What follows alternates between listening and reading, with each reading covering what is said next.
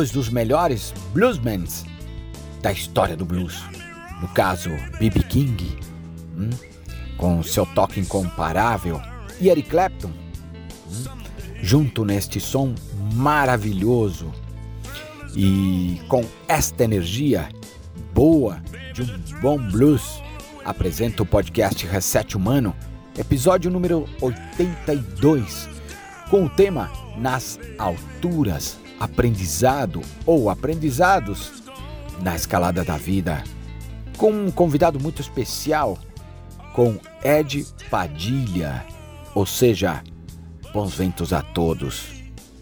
Meu convidado, como disse, é Ed Padilha, fundador da Conquista Montanismo. Ed é sem dúvida um de nossos ícones e referência da escalada brasileira. Nasceu e vive em Campo Largo, no Paraná, cidade com aproximadamente 125 mil habitantes. E eu vou repetir aqui as palavras dele se apresentando. Vamos lá. Meu nome é Edmilson Miqueleto Padilha, ou simplesmente Ed. Faz 30 anos que comecei a escalar em rocha e fundei a Conquista Montanismo. Desde que subi o morro do Anhangava, aqui no Paraná, apaixonei-me pela natureza e pelas montanhas. E quando coloquei minha mão na pedra, hum, aí lascou. Não queria mais nada da vida. Edmilson Miqueleto Padilha, ou Ed Padilha. Ele é escalador desde os anos 90, participou de abertura de mais de 200 vias de escalada. Ele é diretor no Brasil do Acesso Panam, que é uma ONG que visa o acesso, conscientização e manutenção de setores de escalada na América Latina. Aventuras inesquecíveis, a escalada do Cerro Fitzroy em 2006, fazendo a também fazendo a primeira repetição da via Afanasiev e também o Salto Angel em 2011. Livros que indica Conquistadores do Inútil de Lionel Terray e Alpinismo Extremo de Mark Twain. Você pode conhecer nosso trabalho, os âncoras e nossos valores do projeto Reset Humano através do nosso site podcast resethumano.com.br. Visite.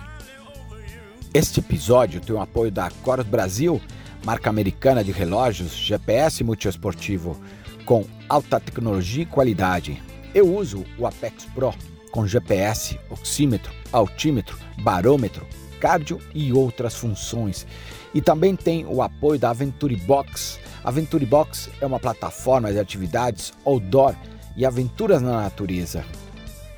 Baixe o aplicativo Aventure Box nas Plays Store ou Apple Store e siga o Reset Humano em nosso perfil por lá. Se inscreva no aventurebox.com. E temos também um novo apoiador do Reset Humano, que é a Dr. Shape, que me apoia como atleta. Eu, montanista Fred Duclerc. A Dr. Shape atua há 19 anos no mercado. É a maior rede de franquias especializada em suplementos alimentares e artigos esportivos da América Latina.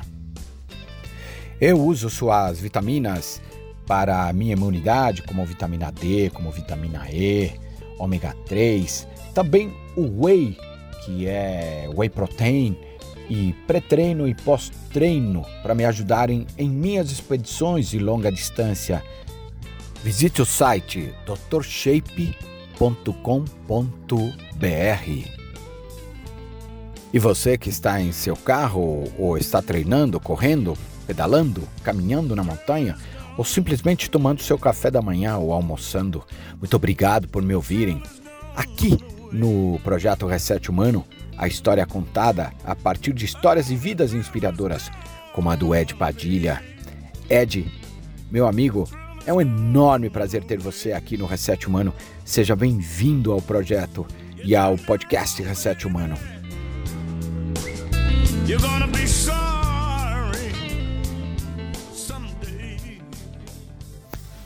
eu sempre, sempre tive uma, uma ideia similar a essa do, do projeto, assim, que, que visa que as pessoas tenham contato, né, com a montanha, com, com a natureza, né, então eu sempre achei que, que as pessoas deviam ir para a montanha, deviam ter contato com, com a natureza, com rios, com trilhas, é, de maneira que, que estando lá e vendo quão mágica é né, a, a natureza, as pessoas pudessem voltar para os seus lares e, e, e ter é, mais, mais respeito né, pela natureza e que elas pudessem é, contribuir é, reciclando lixo, economizando os, os recursos que a gente tem. Então, eu acho que é muito bacana essa ideia né, de, de incentivo, né, as pessoas irem à natureza e que elas é, vão de maneira organizada e, e, com, e respeitando, né, não jogando lixo, né,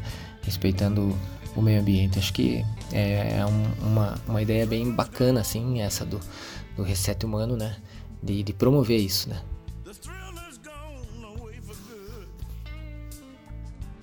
É de é um enorme prazer, como disse, ter você aqui. Muito obrigado pelas palavras. e vamos para nossas perguntas, nosso bate-papo.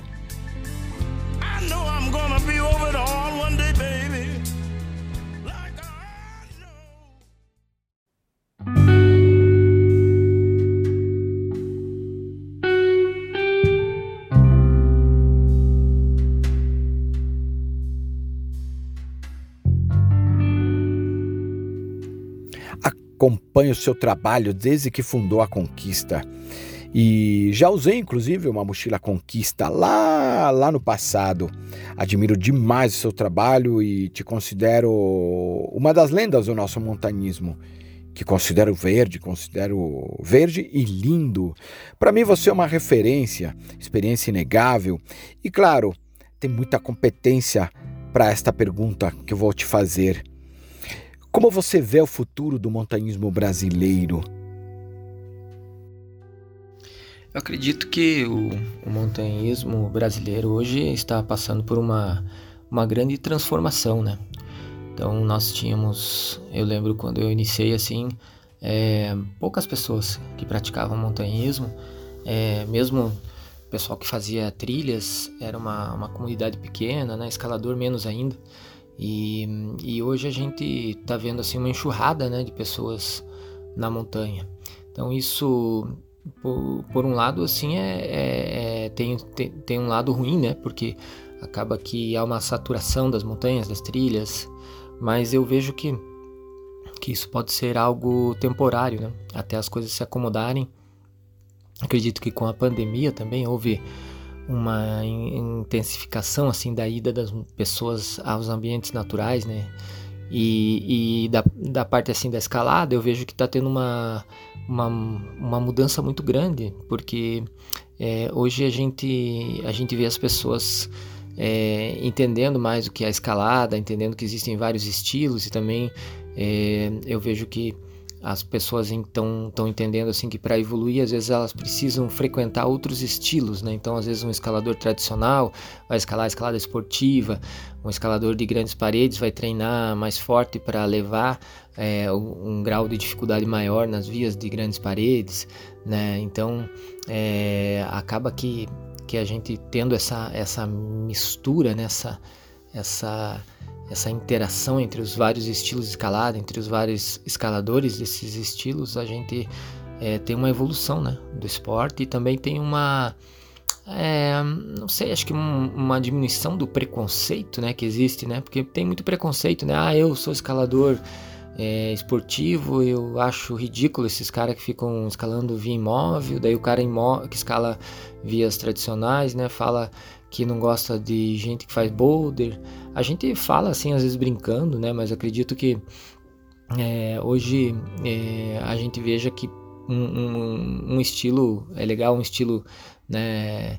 É, interagir com o outro, né? Eu, eu para mim a escalada evoluiu muito quando eu escalei, sempre fui um escalador mais de escalada tradicional e, e, quando eu comecei a escalar escalada esportiva, fez com que meu nível hum, alavancasse muito, né? Então, é, uma, uma, época também eu queria encadenar algumas vias de escalada esportiva e, treinei boulder, então é, eu acho que é isso, né? A gente frequentando vários estilos, assim, a gente consegue ser um escalador mais completo, né? Além do que a gente conhece mais pessoas e interage com mais pessoas que pensam diferente, que ouvem músicas diferentes, que, né, que, que tem histórias diferentes das nossas e é, isso é muito legal, né? Essa coisa assim de ter preconceito com alguma coisa é, é algo que deve ser é, deixado para trás, né? A gente tem que ser não pode ter preconceito com, com estilos de escalada ou com, com as pessoas, com a maneira de pensar das pessoas, né? Acho que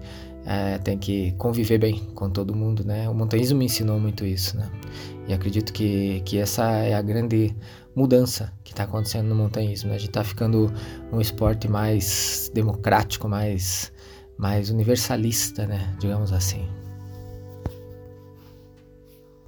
Recentemente li um texto seu onde você considera a estratégia mais importante que a técnica. Por quê?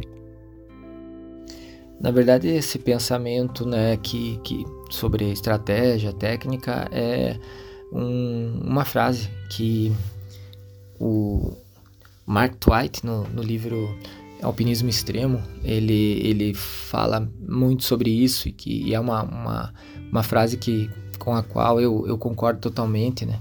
E, e, e sempre apliquei isso e sempre aconselhei as pessoas a, a usarem né, essa, essa maneira de pensar, né?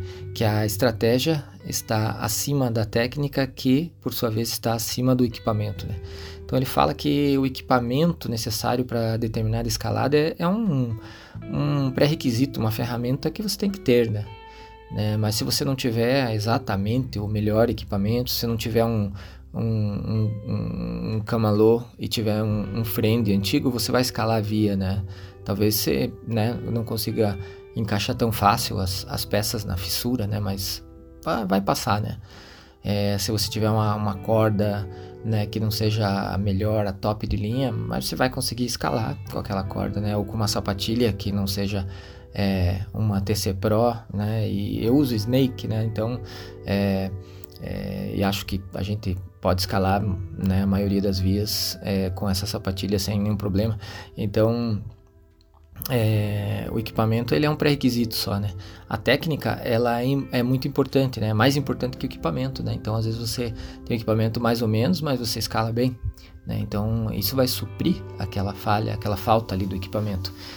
E que era eu vejo assim que no começo quando eu comecei a escalar eu escalava de quichute né às vezes escalava vias difíceis e as pessoas achavam que eu não ia conseguir mas eu dava o sangue ali e às vezes né conseguia ter uma boa performance mesmo com um equipamento que era né já é, antiquado digamos assim e e aí ele fala que, que, que a estratégia é mais importante que a técnica.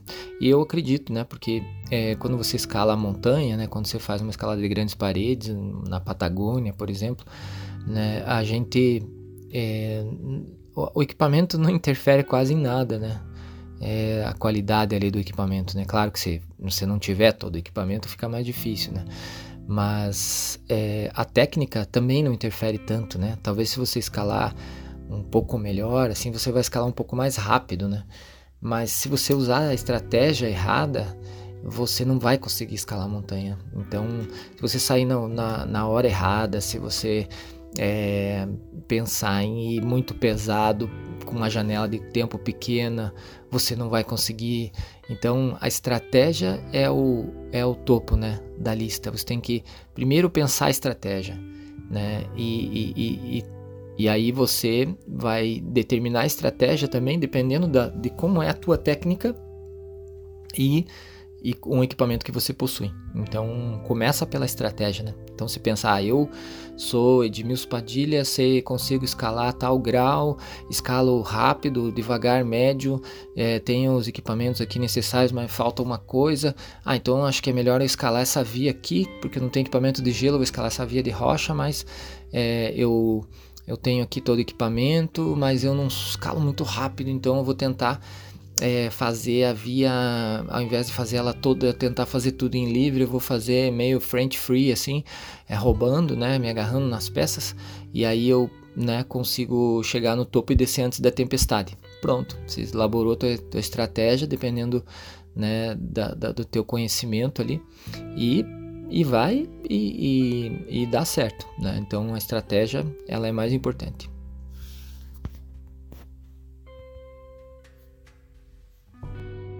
Ed, como você traduz esta palavra? Aliás, que move nossas vidas, a tua, a minha e de muita gente. Mas quero saber o que significa para você montanhismo. É, montanhismo, né? O que é o montanhismo? Bom, para mim, é a minha maneira de viver, né? Eu acredito que levo os valores do montanhismo para todas as, as esferas da minha vida, né? Então, nos meus relacionamentos, na minha empresa ou na, na montanha, né? Eu sempre tento levar esses valores que eu acho mais importantes do montanhismo, é, que eu poderia citar assim como o principal, que seria o companheirismo eu acabo tentando levar isso para minha vida, né, em todas as esferas, né? Então tento tento é, sempre ser, ser parceiro, né, das pessoas, né? Né parceiro do, dos meus dos meus é, funcionários na minha empresa, parceiro dos, dos clientes, parceiro dos meus companheiros de escalada. Se eu tenho um relacionamento com uma pessoa, eu tento ser um bom parceiro, né, da pessoa. Então, eu acredito que é, é, é por aí, né? Acho que o montanhismo ele acaba acaba entrando né, na nossa vida assim de uma maneira né, que a gente é, tenta a gente a gente acaba vendo né, a, assim essa essa coisa essa interação que a gente tem com a montanha com a natureza né, ter, aquilo faz parte de todas as esferas de nossa vida quando a gente é assim fanático como eu eu acredito que, que para mim o montanhismo é isso, né? E, e na, na parte da, da prática do montanhismo é, é um, um respiro, né? Uma, uma maneira assim de, de, de eu me conectar comigo mesmo, né? Quando eu estou na montanha, eu tô focado, né? E na, no dia a dia, assim, na vida, a gente nunca tá focado numa coisa, né? A gente sempre tá é, falando com uma pessoa, atendendo o telefone, vendo outra coisa, resolvendo um problema. Então você sempre está muito disperso. E quando nós estamos na montanha, quando eu, eu faço uma trilha de caminhada de aproximação, ou quando eu estou na ponta da corda, negociando ali com a possibilidade de levar uma queda. Então você foca numa atividade só, né? Eu acho que é um, uma terapia. Uma terapia. É, quando a gente escala vias difíceis, a gente sempre brinca que que a gente poupa, poupa muitos, muitas sessões né, de, de terapia com o psicólogo. Atenção, pessoal do Paraná. Essa pergunta para quem vive por lá e conhece a região, né? E escala por lá, né? O que você me diz do Ibitirati, que é a maior parede do Paraná, com 600 metros de escalada? O Ibitirati, que tal, hein? Nunca me perguntaram sobre Bitirati, mas eu gostei da pergunta. Eu, eu sou apaixonado né, pela Serra do Mar Paranaense, pelo Ibitirati, pela, pelo Ferraria principalmente, né? Tem o Marumbi também, né? Todas essas montanhas são, são incríveis, né? E são montanhas é, que, que, que, traduzem né, a maneira, o, o montanhismo paranaense, né? De uma forma muito é, assertiva, porque o Ibitirati é uma montanha de mato, né? É muito mato e umas faixas de rocha, né? E a gente vai lá é, é, escalar nessa montanha e acaba tendo que é, desviar mato e escalar por mato muitas vezes. Então você é uma montanha verde, né? Uma montanha verdinha e, e que e tem é, algumas linhas bem interessantes, né? E, e é uma, um, montanhismo assim bem peculiar aqui do nosso estado, né? Porque quando a gente vai no Espírito Santo, Minas Gerais, a gente no Rio de Janeiro também, a gente vê muitas montanhas de rocha limpa, né? E quanto mais aqui perto do, do Paraná, mais mato, né, tem nas, nas montanhas. Então, é um, um estilo diferente, assim, de escalar, né? E, e, que tem a sua, a sua beleza, né? A, é uma grande aventura escalar o Ibitirati, né? Porque você sai lá do nível do mar, né? E, e chega no cume do, do Pico do Paraná, porque o, o Ibitirati é uma montanha que, que, que é, faz parte ali do conjunto do Pico do Paraná, né? Então você sai de quase a nível do mar e chega a 1887 metros de altitude, né? Então é uma, é uma aventura, né? Bem é, importante, assim, né? Aqui no, no, nosso estado, né? Sair lá de, de perto de Antonina e chegar na BR-116 que vai para São Paulo, né? Ali em, em, em, Campina Grande do Sul, né? Então, é uma travessia, assim, né? Uma aventura completa, né? A via, as vias que tem no Ibitirati, assim, elas é, tem, tem diversos, diversos é, diversas vias, né? Algumas um pouco mais fáceis e algumas um pouco mais difíceis, mas todas são bem, comprometidas, bem comprometidas, assim, né? Vias que, que são bem desafiadoras, expostas. Então, é uma aventura bem completa, né? Você faz uma longa caminhada de aproximação, chega no topo e depois faz uma longa descida, né? Até chegar lá na, na fazenda lá do outro lado da montanha. É, para mim, uma das, uma das grandes aventuras que eu fiz na minha vida foi foi quando eu escalei o Ibitirati em solitário, né? É você sair lá do carro, lá embaixo, sozinho, né? Caminhar tudo, escalar a montanha inteira, né? Se assegurando ali em alguns momentos, escalando sem corda e depois descer tudo sozinho, né? Para mim foi, foi uma, uma grande aventura que eu fiz né, sozinho e, e que me marcou bastante. Com certeza, antes de colecionarmos vitórias, também guardamos algumas derrotas, algumas experiências que nos permitem errar e nos trazer aprendizado e também crescimento. E aí eu te pergunto, Padilha, qual experiência te fez crescer, que mudou algo ou alguma coisa no rumo em sua vida? Com certeza a gente aprende, aprende muito, né, com os insucessos, com os fiascos, né, que a gente tem, né, na montanha ou na vida. Eu lembro de uma, de uma vez que eu, eu quase morri na montanha, né, a gente ficou preso numa uma parede e, e com uma chuva torrencial e tempestade elétrica e, e com dificuldade para descer da montanha.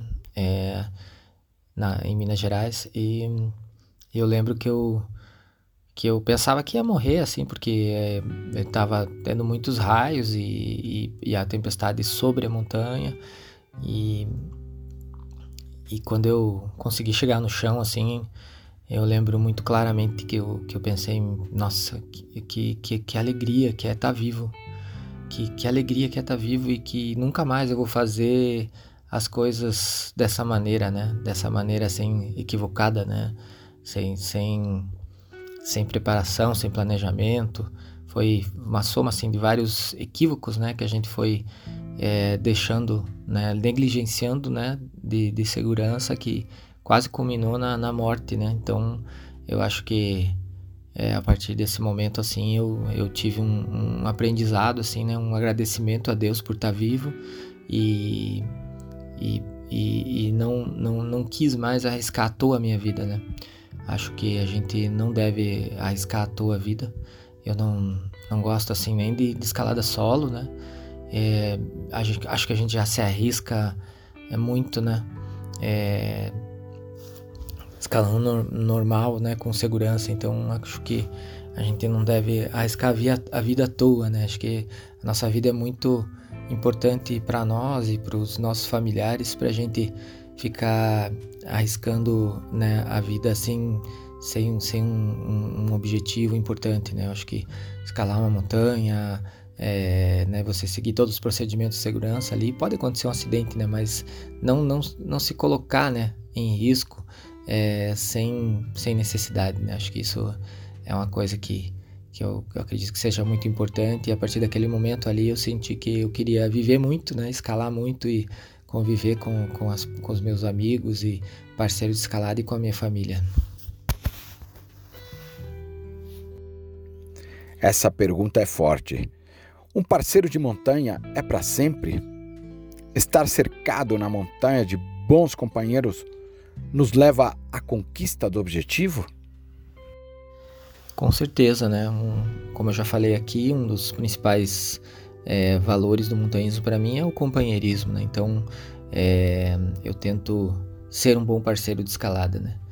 E o, no, no, mesmo no livro lá do Alpinismo Extremo, ele sempre fala, né, que é, se você não está bem para guiar uma, um esticão, seja o melhor segurança, o melhor segue, né, do dia, é, cuide do seu parceiro, é, seja rápido, né, para enviar equipamento se ele pedir alguma coisa. Então é isso, né? A gente é, com bons companheiros, assim, com pessoas que a gente, em quem a gente confia, a gente chega, chega no topo. Com certeza, eu acredito que é meio caminho andado assim para para alcançar os objetivos, né? Eu, eu, acredito que eu alcancei muitos objetivos por causa dos meus parceiros, né? Por causa da parceria que a gente fez, né?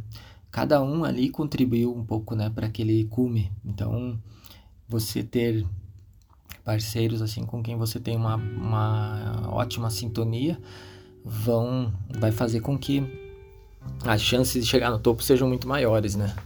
Eu tenho assim amigos e, e parceiros que, que, que são como irmãos, né? Para mim a gente vive é, uma irmandade mesmo, né? De, de parceria assim de montanha, né? Então é, tenho meu filho também que é um, é um, é um parceiro para a vida, né? Que me ajuda a administrar a empresa e, e também é, é parceiro de, de, escaladas, então eu acredito que, que a parceria é, é tudo né, no montanhismo. Né? É, a gente até pode fazer algum dia alguma escalada em solitário e tal, mas a maioria das escaladas a gente sempre vai estar com os parceiros, né? Então eu prezo muito para que esse relacionamento seja uma coisa muito legal, assim, que a gente possa se divertir juntos, né? E, e sempre com, com muito respeito e amizade, né? E brincadeiras e, e alegria, né? Acho que montanhismo nunca... A gente nunca pode estar tá triste, né? Na montanha, tem que sempre estar tá feliz, né? Preparação mental para um desafio. Superação significa sobressair-se e sair da sua zona de conforto, superar bloqueios mentais e finalmente desenvolver todo o potencial que você sabe que tem ou até desconhece ter. Como você se prepara para um desafio, seja mental ou físico? É, para mim a escalada ela é muito, né, é mental, muito mais mental do que física, porque o preparo físico a gente tendo uma, um preparo físico mediano, a gente já consegue realizar muitos, muitas conquistas né, no montanhismo. Mas é, se você não, não tiver uma cabeça boa, se você não, não tiver uma fortaleza né, mental, acredito que seja muito difícil. Porque tem que querer, né? Querer chegar no topo.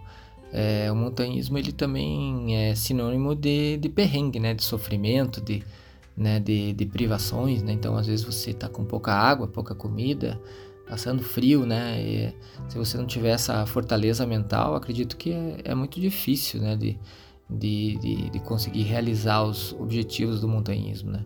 Então, é, eu, eu, assim, eu me preparo é, enfrentando, né? Os, os desafios, né? Acho que se você vai escalar um, uma montanha... Ah, tem muita gente, né? Às vezes fala, ah, eu vou escalar a Concagua, né? E aí a pessoa às vezes nunca subiu o Pico do Paraná, então é, nunca passou perrengue na vida. É difícil, né? Pode ser que ela pegue um bom clima e consiga chegar lá no topo do Aconcagua, né?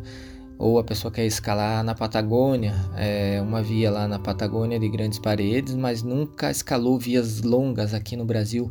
Então, é, não, tá, não vai estar preparada é, nem fisicamente nem psicologicamente para enfrentar os perrengues, né?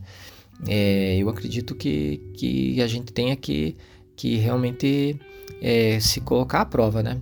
É, desde, começando né, por coisas mais simples até enfrentar desafios maiores, né?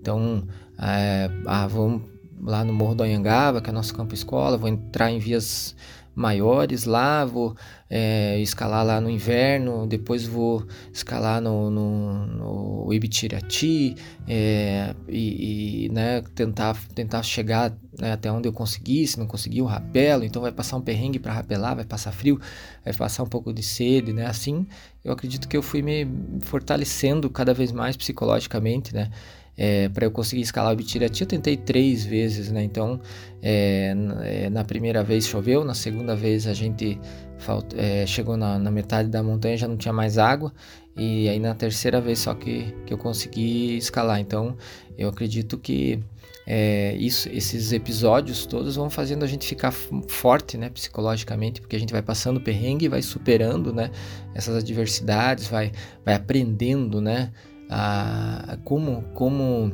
é, aguentar né, o, o, as adversidades, assim, né, as intempéries também.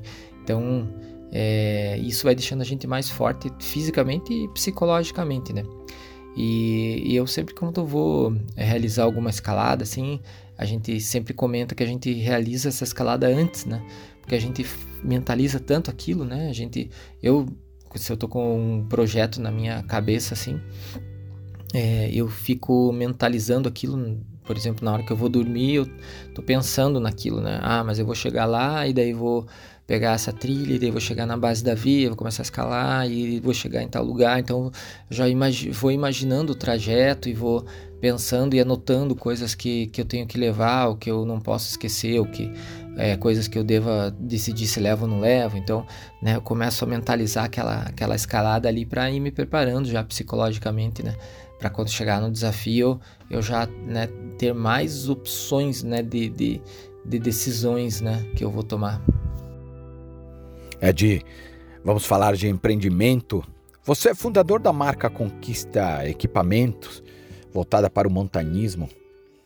Desde 1990, eu sei que é mais que uma fábrica de produtos, e sim de ideias e de pessoas, com a missão de proporcionar às pessoas o poder da aventura, ou seja, é, levar um equipamento que você se sente forte com ela. Como é ser empreendedor outdoor no Brasil? Me fala um pouco, ou conte para nós, para os 40 países que nos ouvem, na Europa, na América, na Ásia, sobre o seu negócio, as dificuldades e benefícios de empreender no mundo outdoor. É, pois é, eu na verdade eu comecei a conquista com, porque eu tinha necessidade né, de ter equipamentos para praticar montanhismo e na época era estudante e, aí eu com mais dois amigos nós fabricamos é, mochilas para a gente ir para a montanha e aí os, as pessoas que estudavam lá no Cefet, né, que era a escola técnica, fazia eletrônica na época, elas pediram, né, pra gente, ah, eu queria comprar uma mochila dessas, né, se vendem. A gente falou, ah, a gente pode vender, né? E aí foi assim que começou a, a marca Conquista, né? Depois de um tempo, meus dois sócios saíram, né, do negócio e eu toquei sempre sozinho, né? Hoje eu administro a empresa com o meu filho, né, o Ian, que também é montanhista, e nós dois que, que tocamos na empresa. Nós temos é, quatro lojas, né? vendemos pelo site, vendemos para lojas também, temos também uma área de personalizados, né? que fazemos produtos com marcas né? de, de, de empresas, né? como Bosch, New Holland, Yokohama, né? então são, são clientes nossos compram esses produtos regularmente, né? e também fabricamos produtos para a polícia, para o corpo de bombeiros, né? uniformes, assim como jaquetas impermeáveis e tal. E e a, a, a, conquista surgiu na mesma época que eu comecei a escalar, né? Então, é, ela sempre teve essa essência, né, de, de, do montanhismo, né? Nós sempre é, testamos os produtos, eu com meu filho, né? Então, é uma empresa realmente que tem um, um, um montanhismo aí no, no DNA, né? É, a gente sempre tenta também nunca deixar de lado essa essência, né, da, da conquista, né? até nem tem como, né? Porque a gente é, a gente é montanhista mesmo, né? Então é, tudo que a gente faz a gente pensa né, em usar na, na montanha, né? Então a, a gente acaba desenvolvendo produtos que são é, para solucionar problemas que a gente tem, né? na montanha. Por isso que, que, a, que a nossa marca assim, ela tem, tem uma, uma linha de, de equipamentos que realmente funcionam na montanha. Né? E é, é, uma, é uma luta, né? É, empreender no Brasil, mas acho que deve ser é, em todos os países, né? Deve ter é, essa dificuldade, né? Às vezes a gente aqui tem mais oportunidades também, né? Por ser um país, né? Que está assim sempre mudando muita coisa, então a gente tem que estar tá ligado, né? É, essa instabilidade ela gera é, dificuldades, mas às vezes gera oportunidades também, né? E é, mas é, é, é, uma coisa apaixonante também, né? A gente que é montanhista gosta de desafios, né? Então a gente tá sempre tentando se adaptar aí às loucuras, né? Que é o nosso país, né? É, uma hora o dólar tá baixo, aí a gente se ferra porque vem muito concorrente externo, daí o dólar sobe, daí a gente fica não consegue nem atender os clientes de tantos pedidos e então é essa loucura, né? É uma constante é a loucura, né? É, cada governo, né, tem políticas diferentes, né? Então é, a gente, eu, a nossa empresa começou lá depois do Collor, né? Então quanta coisa, quanta água que passou embaixo dessa ponte, né? Até hoje, mas é, é é desafiador e gratificante ao mesmo tempo, né? Empreender aqui no Brasil, né? E eu, eu amo muito, né, esse, esse trabalho que eu tenho, né? Então eu acordo cedo, vou para a fábrica e fico lá e adoro, né, desenvolver produtos, cuidar da produção. Meu filho cuida muito da parte de marketing e, comercial, né, que é uma parte que eu não gosto tanto, né? Mas se precisar eu faço também. Então é, é isso, né? A gente é uma, uma indústria ali de, de ideias mesmo de montanha, tá sempre pensando montanha. A gente apoia muita coisa também, né? Apoia atletas, apoia eventos, apoia livros, né? guias de escalada, é, apoiamos é, atividades também que, que envolvam na recuperação de, de, trilhas, né, em setores de escalada. Eu sempre faço muitas palestras também, né, de montanhismo para é, nos clubes, nunca, nunca cobro né, para fazer essas palestras, né? Então acho que a gente tem que também dar sempre uma contrapartida né, para a montanha.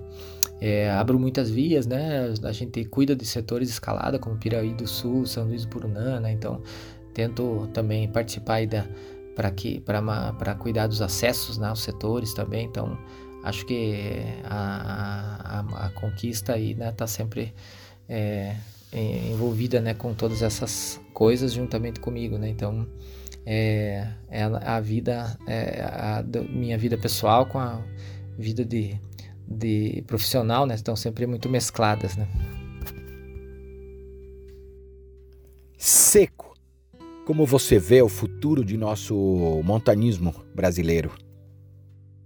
É, eu já falei um pouco né, sobre o, o montanhismo brasileiro, mas uma coisa que eu não falei, assim, eu acho que o montanhismo brasileiro hoje ele está se organizando mais, né? Então a gente viu aí a questão das Olimpíadas, né, que teve a escalada, a gente está vendo assim que está tá chegando mais mais conteúdo também de fora aqui, né? Tá assim tendo também uma uma as pessoas estão entendendo mais o que que é escalada, o que que é o montanhismo. Então acho que é, o, o montanhismo no Brasil ele está tá, tá vivendo uma fase assim de, de muito muito aprendizado, né? Muito muito desenvolvimento, né? Acho que seria a palavra mais correta, né? Tá, é, vários estilos de escalada estão se desenvolvendo mais, né? É, a gente vê hoje eu vejo muita gente escalando na né? escalada tradicional, pessoal, né? Que é da às vezes o pessoal que está na escalada esportiva ali, mas está experimentando grandes paredes, então tá, tá tendo um, um, desenvolvimento muito grande aí, né, nesses últimos anos, e eu acredito que o futuro reserva coisas boas, né, para o montanhismo, né, que a gente tenha, acredito que a gente vai ter mais organização, vai ter mais união entre as pessoas, tá, eu vejo que tá, tá tendo muitos festivais, né, de, de montanha, né, agora com a pandemia na, na, parou tudo, né, mas é, eu acredito que a partir do ano que vem a gente vai ter muito, muitos festivais de montanha, muitos encontros, muita confraternização, assim, interação das pessoas, né? Eu acho que é, a pandemia trouxe isso, né? Trouxe essa repensar, né? Repensar a vida e, e o nosso estilo de vida, o estilo de vida de montanha é um é o que as pessoas é, perceberam que é o mais legal, né?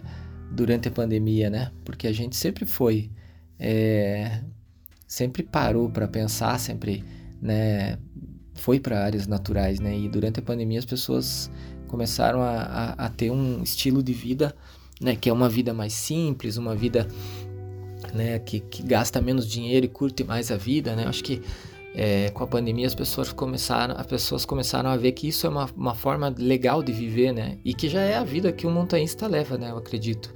Pelo menos para mim é assim, né? Eu tento levar uma vida mais mais simples, né, com muito respeito pelo, pelo, pelo meio ambiente, pelas pessoas e, e, tendo, e, e gasto meu dinheiro em viagens, né, em, em, em, em escaladas, né, então acho que a, na pandemia trouxe esse, é, essa, essa parada, assim, essa, e fez com que as pessoas repensassem as suas vidas, né, e, e viram, né, na, na nos esportes em meio da natureza como uma alternativa assim bacana, né? Para estar mais para estarem mais saudáveis, né? Acho que acho que é isso. Estamos em teoria terminando uma pandemia, né? Eu acho que a pandemia trouxe vários aprendizados. Eu, pelo menos, tenho repetido constantemente que não aprendeu nada na pandemia, perdeu uma grande chance de evoluir, né? E baseado não só nisso, mas na sua forma de ver o mundo, é, de o que falta no ser humano para ser melhor? Amor. Acho que é isso que falta para os seres humanos. Falta um pouco mais de amor, né? É, em todos os aspectos, né? Se você é, tem mais é, respeito, mais mais amizade, mais companheirismo, mais humildade, né? menos orgulho, né? menos, menos agressividade. Eu acho que isso faz com que a gente tenha um mundo melhor. Né? Então, é, eu acho que é isso que falta né, para as pessoas. Eu acho que a gente tem que tentar se colocar no lugar do outro. Né? A gente não sabe a, da onde a pessoa veio, não sabe o, o passado dela, né? Então, é, é, é, difícil a gente não julgar, né? A gente sempre julga as pessoas, mas a gente tem que fazer um esforço para tentar não julgar as pessoas e tentar é, conviver né, com as pessoas, mesmo com aquelas que pensam diferente da gente, né? Porque pode ser que, que a gente mude, o que elas mudem, né? Pode ser que a gente convivendo com a pessoa, ela, ela né, consiga ter uma visão um pouco diferente, né? Então, eu, eu lembro, me recordo muito bem assim de uma, de uma, uma vez que, que, que tinha um, amigo que falou que ia levar um outro, uma outro, um outro cara lá para escalar com a gente, né? Eu falei, nossa, mas vai levar esse cara? Esse cara é muito chato. Daí o meu amigo falou, ah, mas vou levar ele porque ele vai que ele convive com a gente e fica mais legal. Daí eu, né, para mim foi uma, um, uma, uma lição de moral, né? E eu levo, depois disso, assim, eu comecei a repensar, é verdade, né? É, você não pode anular a pessoa ou excluir a pessoa, né? É claro, se a pessoa está prejudicando, às vezes a gente, a gente acaba né, se afastando, mas é, nesse caso nem era isso, né? É, e, e aí é, é, muito real isso, né? Então você tem ali uma pessoa com quem você não concorda totalmente na maneira de pensar, né? É, você conviver com ela, às vezes é bacana, né? Porque você pode passar alguma coisa, né, da, dos teus valores para a pessoa, ou até você mesmo mudar um pouco tua maneira de pensar, né?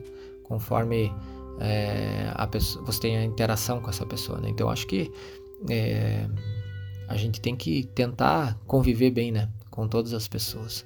E, e o mundo hoje, né, carece muito disso, né? Da gente ter essa, essa empatia, né? Eu acho que isso que a, que a gente vê hoje, essas brigas né, nas redes sociais, tudo, né? Porque é uma transição, né? As redes sociais hoje fizeram a gente se aproximar é, dos outros, né? Nós nos aproximamos, né? Muito de, de pessoas com quem a gente não conhecia e aí sempre tem atrito, né? Porque a gente está em contato com muita gente, né? Hoje nas redes sociais, então é, muitas pessoas, todas as pessoas pensam diferente, né? Em algum aspecto elas vão ter divergências, né? Então há inúmeras brigas, né? Normalmente, mas eu acredito que seja um, uma, uma época né, transitória, né, que a gente está tendo um encantamento aí com essas redes sociais e e acaba tendo essas divergências, essas discussões, essas intrigas, né? Mas é, pode ser que isso, né? Eu acredito, né? Que isso vai ter uma, uma algo de, de positivo no futuro, né? Porque a gente possa usar essas redes sociais como a gente está usando aqui agora, né? Para tentar passar coisas boas, né? Coisas positivas, né? Pensamentos positivos, coisas que é, levem à evolução da sociedade, né? Que eu acho que a gente tem que ter, tem que trabalhar nisso, na evolução, né? Da, da sociedade e uma das maneiras é a gente ter mais empatia. Meu amigo, tem uma pesquisa que eu repito sempre em palestras já há muitos anos, isso há mais de 20 anos, e ela não mudou muito, não. É que as pessoas pensam em si mesmo menos que um minuto, menos que 30 segundos. E quando eu falo isso, é pensar realmente em você, na tua essência, no teu ser, né? E aí eu te pergunto, quando você está conectado com você, escalando, mas literalmente pensando em você, o que você pensa? Ah, eu penso. É, quando eu estou muito concentrado, assim, caminhando numa trilha sozinho, é, eu sempre penso que, que, que oportunidade, né? Que é estar vivo. Né? Que oportunidade que é você poder estar vivendo aquele momento. Né? Então, é, você ter chegado a, até aqui, né? Até esse momento e estar podendo caminhar por um lugar tão bonito, né? Ou quando estou no meio de, um, de, uma, de uma parede, né, gigante, tá amanhecendo o dia e eu penso que que, que coisa, né, que, que dádiva que é, né, eu estar aqui nesse momento e curtindo essa natureza tão fantástica, né? Eu acho que é um é, eu sempre penso como um agradecimento assim, né, como uma gratidão, né, de estar vivo ali, tendo a, a, a possibilidade, né? É, sabendo que no mundo assim muitas pessoas ainda estão tentando né, sobreviver e a gente está ali podendo curtir a vida, né? Então eu sempre penso nisso, né? E às vezes quando tô sozinho em casa, assim, e tô pensando na vida, eu penso assim, o que que eu fiz, né, até aqui, o que que eu, o que que eu fiz de equívocos, o que que eu fiz de coisas boas, o que que eu posso fazer daqui para frente, né? Então acho que é um eterno, né? Pensar assim, né? A, a, avaliar, né? O que que a gente já fez, o que que a gente poderia ter feito e o que que a gente ainda pode, né? Fazer, porque eu acredito que nunca é nunca é tarde, né? Para a gente aprender algo, para a gente melhorar em algo, para a gente fazer algo, né? Então eu sempre fico nessa minha cabeça ela não para, né? É, é 100% do tempo ela tá pensando, pensando, pensando em mil coisas. Então, é, antes de dormir, assim, eu fico pensando às vezes essas coisas, né? E ainda bem que eu durmo rápido. Mas é isso, né? Acho que é, principalmente agradecer, né? É, pelo, pelo momento ali que eu tô vivendo, né? E em outros momentos é, pensar, né? O que, que a gente pode fazer para contribuir aí com, com a sociedade, né?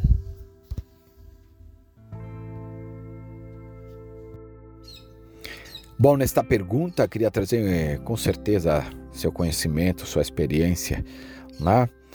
Você poderia passar para nossos ouvintes nos 40 países que nos prestigiam, é, na sua visão, o que é importante para iniciar na escalada em rocha?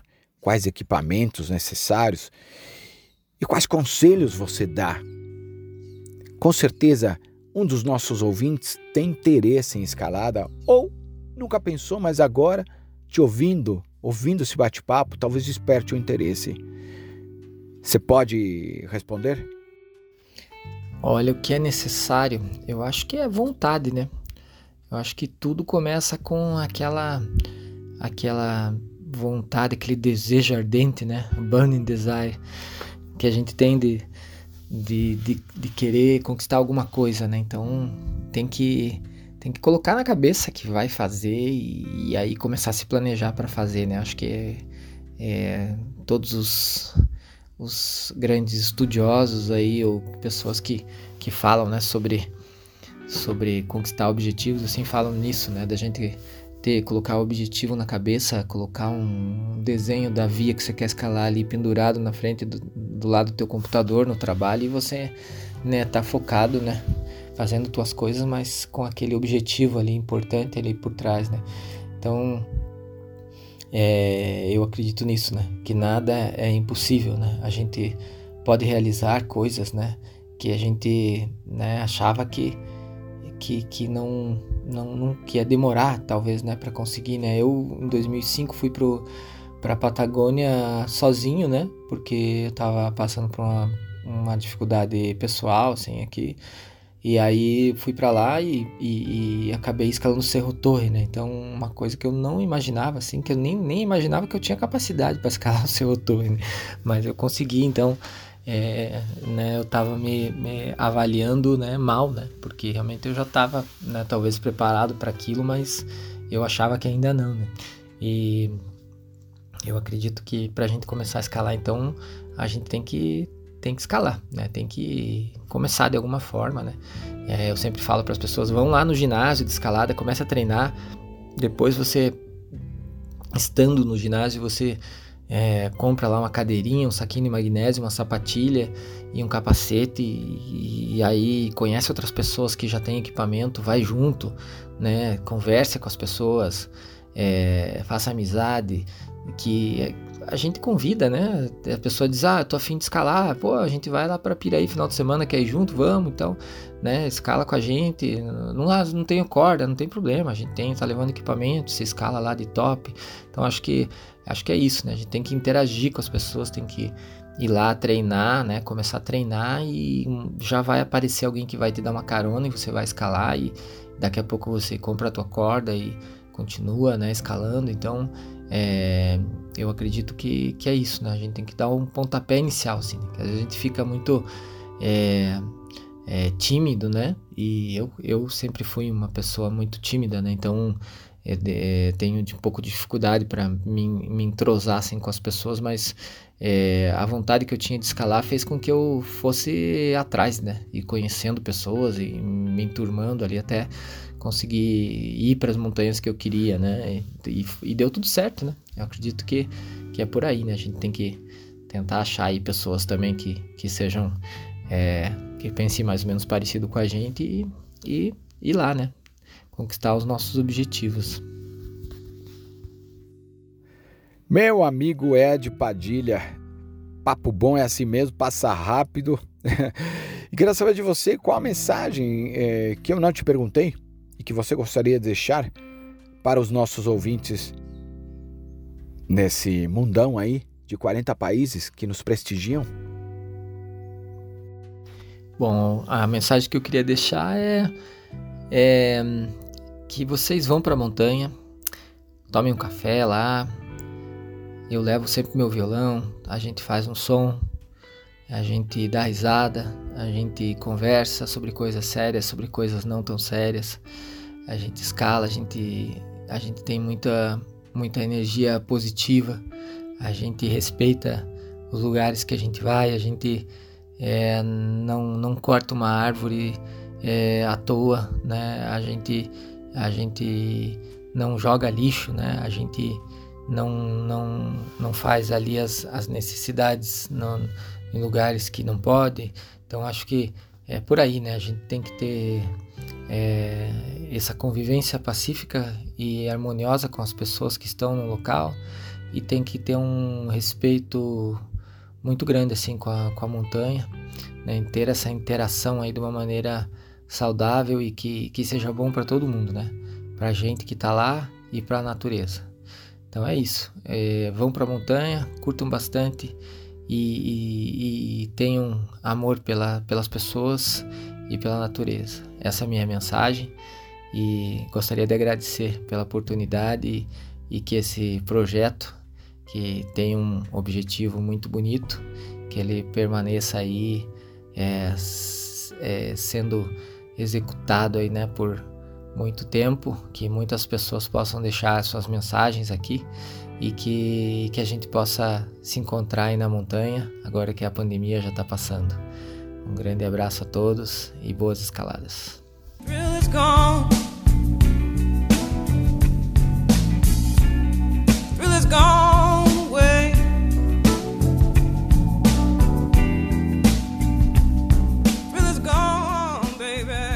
Ed Padilha, muito bom conversar contigo, meu amigo. Sua história, sem dúvida, é muito inspiradora. E digo mais, esse bate-papo em torno de uma hora, um pouco mais, é sempre pouco, né? É, o, o, sempre fica faltando, né? Dá uma vontade de querer conversar mais e mais e mais com quem tem muito repertório e, e muita história para expor, para aprendermos algo juntos, né?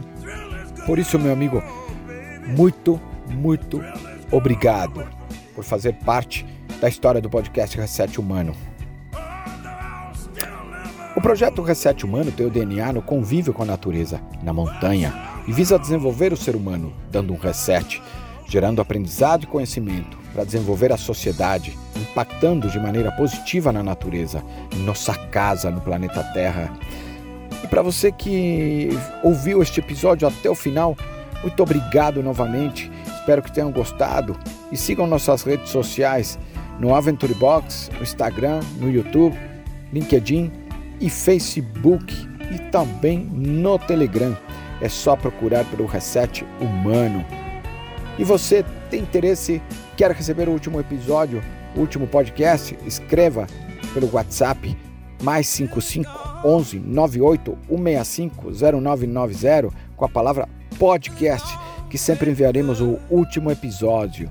Desejo uma excelente semana, muita luz e bons ventos ao som desse blues.